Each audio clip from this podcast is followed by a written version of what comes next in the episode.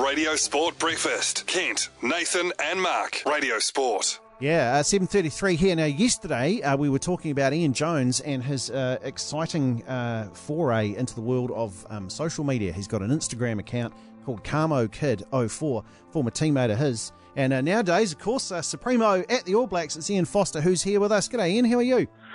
Morning, gentlemen. Good, thank you. Okay, so um, I when I watched that the other night and Ben Smith went down and got hurt, I, I, that happened in the lounge. There was just no talking for the next two minutes. I may have shushed my wife um, by accident. I love you, Kelly. Uh, but um, good of that, I was feeling a heart in my, in my, mouth. What was it like for you seeing seeing him when he when he got injured?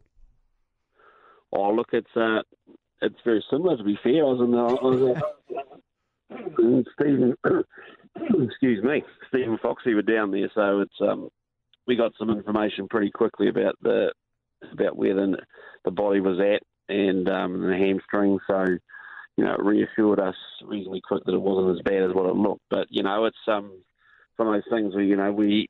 We, we know there's going to be injuries. It, it's it's it happens every year. It happens every World Cup year. But you you don't want them.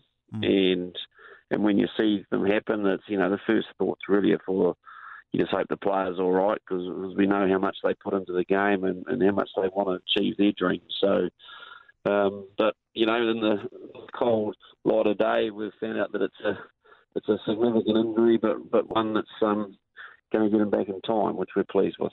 When you are sitting at home and Steve and Grant are down there at the ground, are you texting straight away, going, "Can you tell me what's going yeah. on as soon as you know"?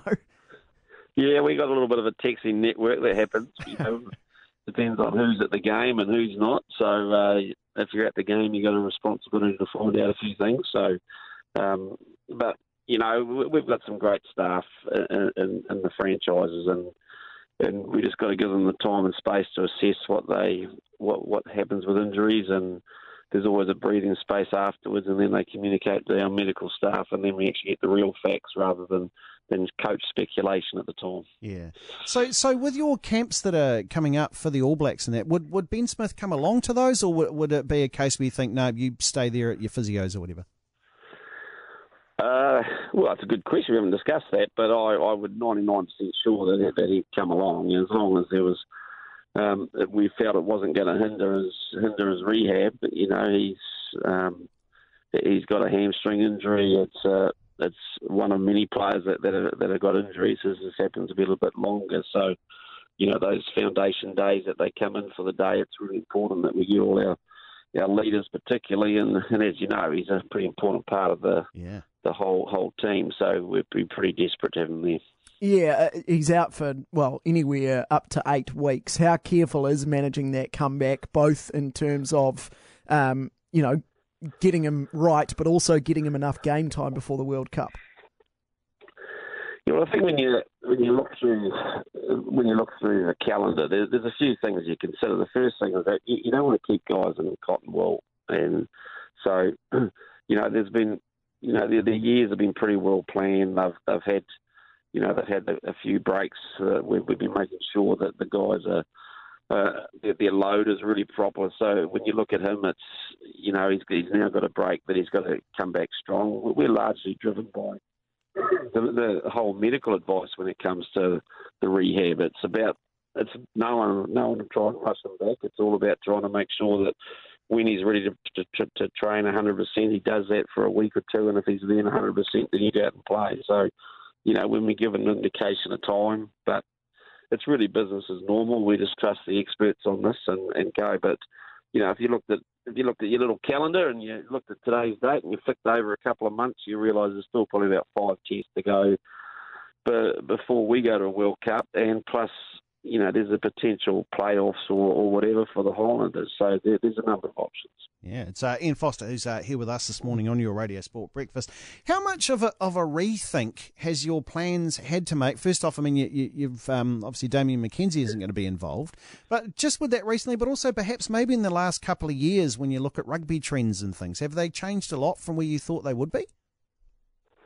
So the rugby trends have been on the park and yeah, stuff? Yeah, yeah. Look, I think it's every year chucks up new stuff, and it's not only not only new stuff here, it's also new stuff uh, in the other side of the world. And you know, we've seen South Africa change their style a bit. We've seen, you know, a really competitive and combative Six Nations really dominated a lot by by by kicking game. So, which has been a little bit of a shift from where they've gone the last two years. So, there's always you can call them trends, you can call them movements. You can sort of see where teams feel they need to go in order to to win stuff, and it's just a matter of making sure that that we've got the tools to deal with that, and so we, we try to keep an eye on that all the time, and, and that's the beauty of particularly of going around and getting to spend a bit of time in, in the Super Rugby franchises because they, you know they're at the cold face at this time of year and getting their thoughts on what's happening and how they're fixing them. It's a it's it's a great resource for us.